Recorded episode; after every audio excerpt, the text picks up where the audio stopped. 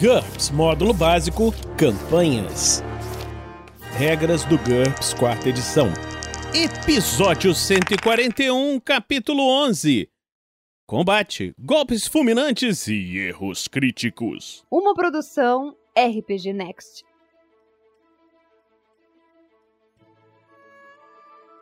Fala galera, aqui quem fala é Vinícius Watzel e estamos agora continuando aqui junto com o Heitor Fraga, lá do Bar da Barda, o capítulo de combate. E aí, Heitor, tudo bem? Tudo jóia, Vinícius. De novo, muito obrigado pelo convite. Está tudo certo por aí? Tudo tranquilo. Vamos falar agora dos momentos mágicos de uma campanha de RPG, os golpes fulminantes e erros críticos. Golpes fulminantes e erros críticos. Golpes fulminantes e erros críticos são sucessos decisivos e falhas críticas nas jogadas de ataque ou defesa durante um combate.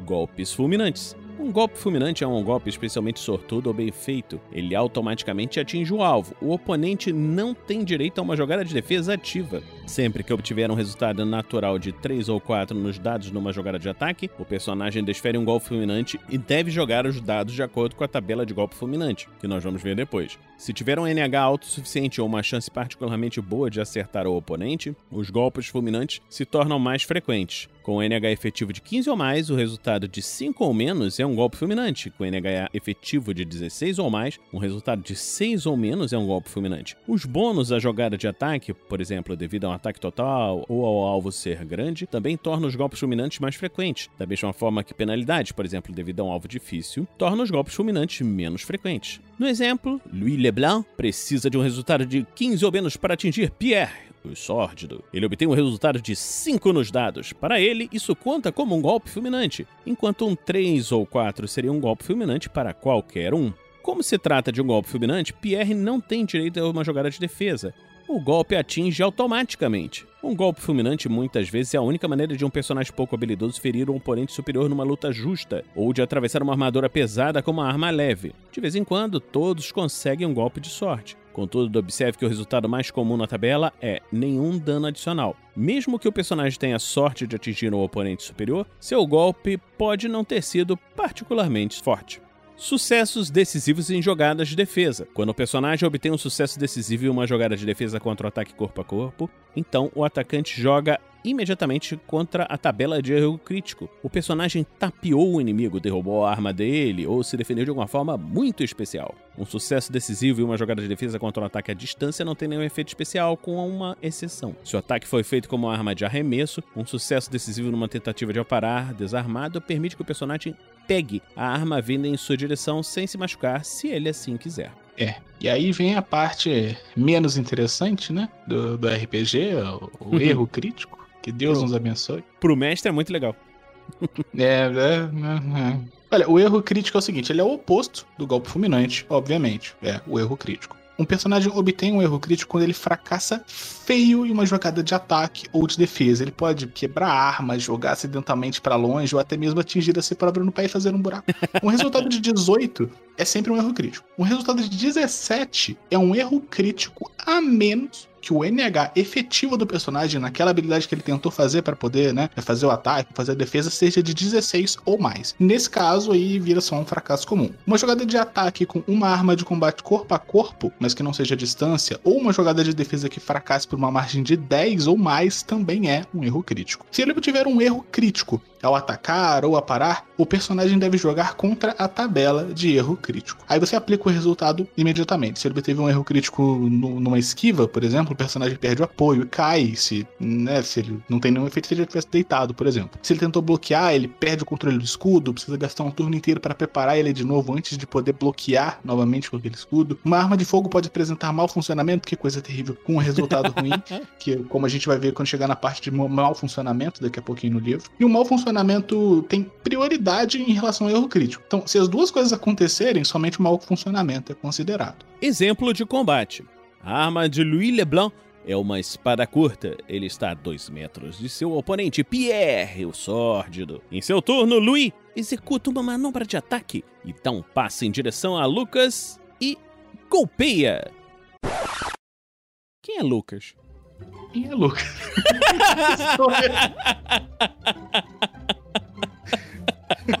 Meu Deus. ok. Lucas. O Lucas aparece É, ali embaixo de Tem- novo. é, tem mais coisa. Como de onde eles tiraram o Lucas?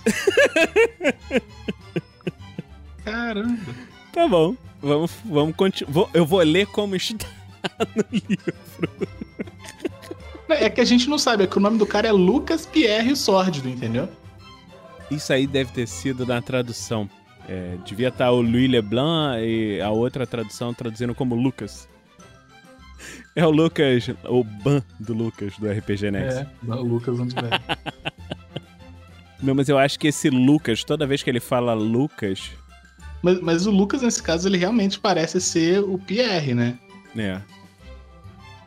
Então tá, toda vez que for Lucas eu vou ler Pierre.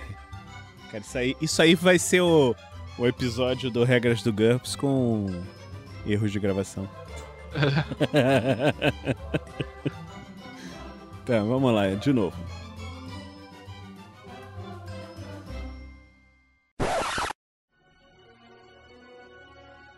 Exemplo de combate. A arma de Louis Leblanc é uma espada curta. Ele está a dois metros de seu oponente, Pierre, o sórdido.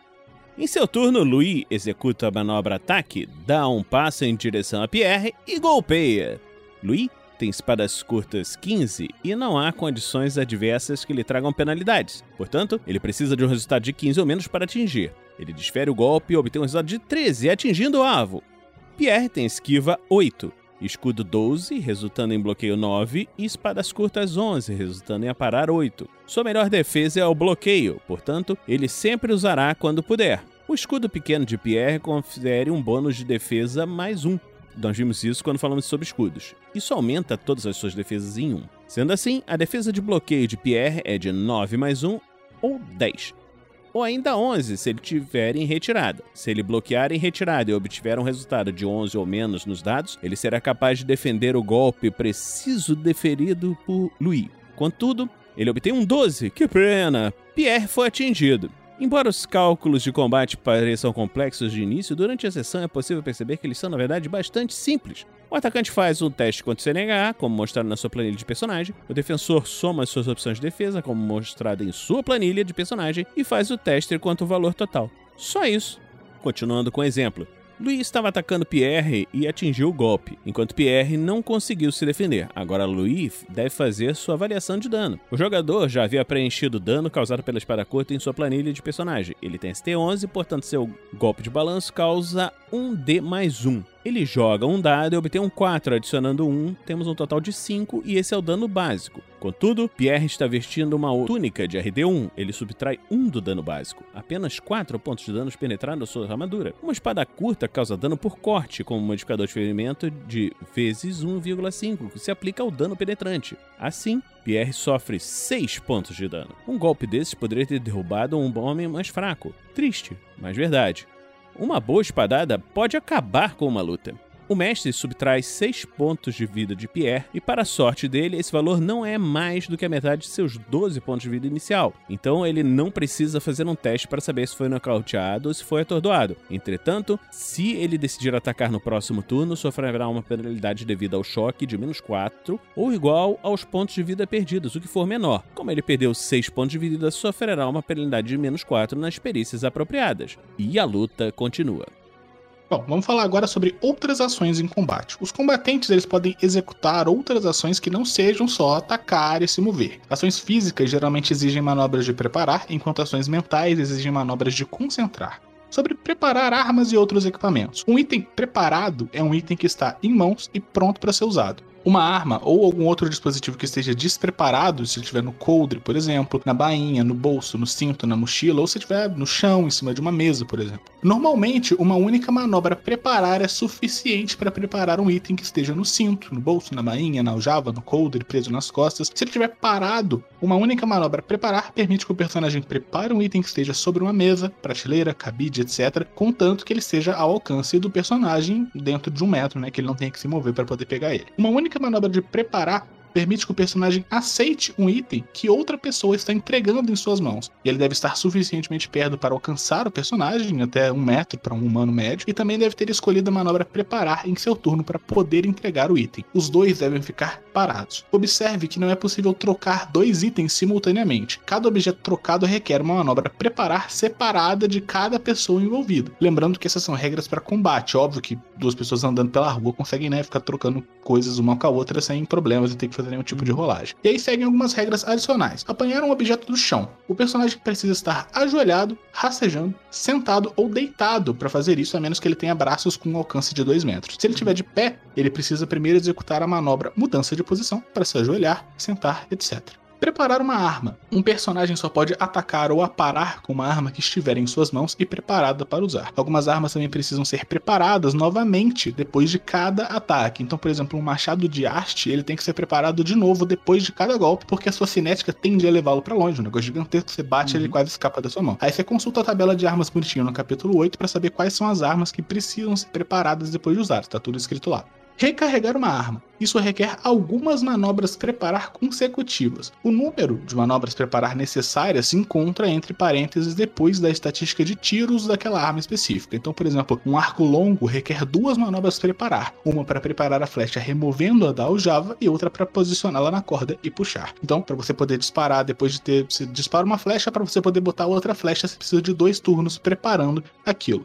No terceiro turno, o personagem pode então fazer uma manobra de mira ou realizar um ataque. Preparar um escudo ou uma capa. Um escudo ou uma capa no chão ou nas costas precisa de um número de manobras preparar igual ao seu bônus de defesa para prepará-lo para o combate. O mesmo tempo é necessário para vestir a capa ou prender novamente o escudo nas costas, embora seja possível só largar eles no chão com uma manobra simples de preparar. Não é uma ação livre, para você soltar um escudo não é uma ação livre. Para fins de preparo, considere um broquel como uma arma e não um escudo. Ações prolongadas. Muitas ações físicas levam mais de um segundo para serem terminadas. Então, em combate, se adota a manobra preparar a cada turno até completar aquela tarefa. Essa não é uma manobra específica, mas uma escolha genérica que permite ao personagem realizar um segundo de uma atividade que demora vários segundos. O mestre é quem decide quantos turnos cada ação demora, e a gente vai ver a seguir ações prolongadas comuns, para ter alguns exemplos disso. Algumas ações, como empilhar pedras para subir em cima, por exemplo, podem ser interrompidas se elas forem necessárias, enquanto outras, como uma magia ritualística, por exemplo, não podem podem ser interrompidas. Se elas forem, vão ter que ser iniciadas do zero, tudo de novo. Se uma ação levar muito tempo, o jogador pode ajudar o mestre a acompanhar os eventos contando os segundos a cada vez que seu turno é anunciado. Então, por exemplo, para recarregar uma arma, o jogador diria recarregando minha arma, um segundo em seu primeiro turno. E aí ele falaria, ah, recarregando minha arma, dois segundos e terminei no segundo turno. Aqui tem um outro quadro. Quando uma arma está preparada. Uma arma está preparada se estiver nas mãos do personagem pronta para atacar. É necessário um turno para preparar uma arma a partir da bainha. Veja sacar rápido que nós falamos anteriormente. Segue algumas regras especiais. Mudando o alcance. Algumas armas longas exigem um turno de preparação para ajustar seu alcance de 1 metro para 2 metros ou de 2 metros para 3 metros e vice-versa. Uma arma despreparada pode ser preparada para qualquer alcance legal, independentemente de como ela havia sido usada anteriormente. Isso faz parte da manobra preparar armas desbalanceadas. Algumas armas grandes e desajeitadas precisam ser preparadas novamente depois de cada golpe, porque sua cinética tende a levá-las para longe, a menos que a ST do personagem seja pelo menos uma vez e meia o mínimo necessário para manejar a arma. Ela fica despreparada depois de ser usada para atacar e para usá-la novamente se faz necessário uma manobra preparar. Quando o personagem cai, perde o equilíbrio ou fica atordoado enquanto está empunhando uma arma que precisa de preparação depois de ser usada, ela fica despreparada guardando no coldre. Guardar uma pistola no coldre demora um segundo. Embanhar, guardar uma arma na bainha ou em uma alça de cinto demora dois segundos. Ações prolongadas comuns. Consulte a tabela para obter a duração de algumas ações prolongadas. O personagem deve realizar uma manobra preparar a cada um dos segundos, como seguir na tabela que o Vinícius vai ler agora pra gente. Então, aqui o livro tem uma tabela de ações mais comuns, né? E de exemplos, né? Ação: apanhar um objeto pesado com uma mão. Peso até duas vezes a base de carga. 2 segundos. Apanhar um objeto pesado com duas mãos. Peso até oito vezes a base de carga. 4 segundos. Abrir uma caixa, pasta, baú, porta, etc. destrancada. 1 um segundo. Encontrar um item solto em uma caixa, pasta, mochila, etc. se não estiver escondido. 2D segundos encontrar um item em seu próprio bolso, 1 D segundos. Escrever um pequeno bilhete, 5 segundos por frase. Ler um pequeno bilhete, 2 segundos por frase. Engolir uma pílula ou poção, 2 segundos. Olha só. Acender uma vela, cigarro, pavio, fósforo, tocha, etc. 2 segundos. Guardar uma arma na bainha ou um item pequeno no bolso, 2 segundos. Revistar uma pessoa que não está resistindo, cuidadosamente. 1 um minuto. Vestir uma armadura, 3 segundos por peça. 30 segundos por peça para um traje pressurizado ou traje de combate.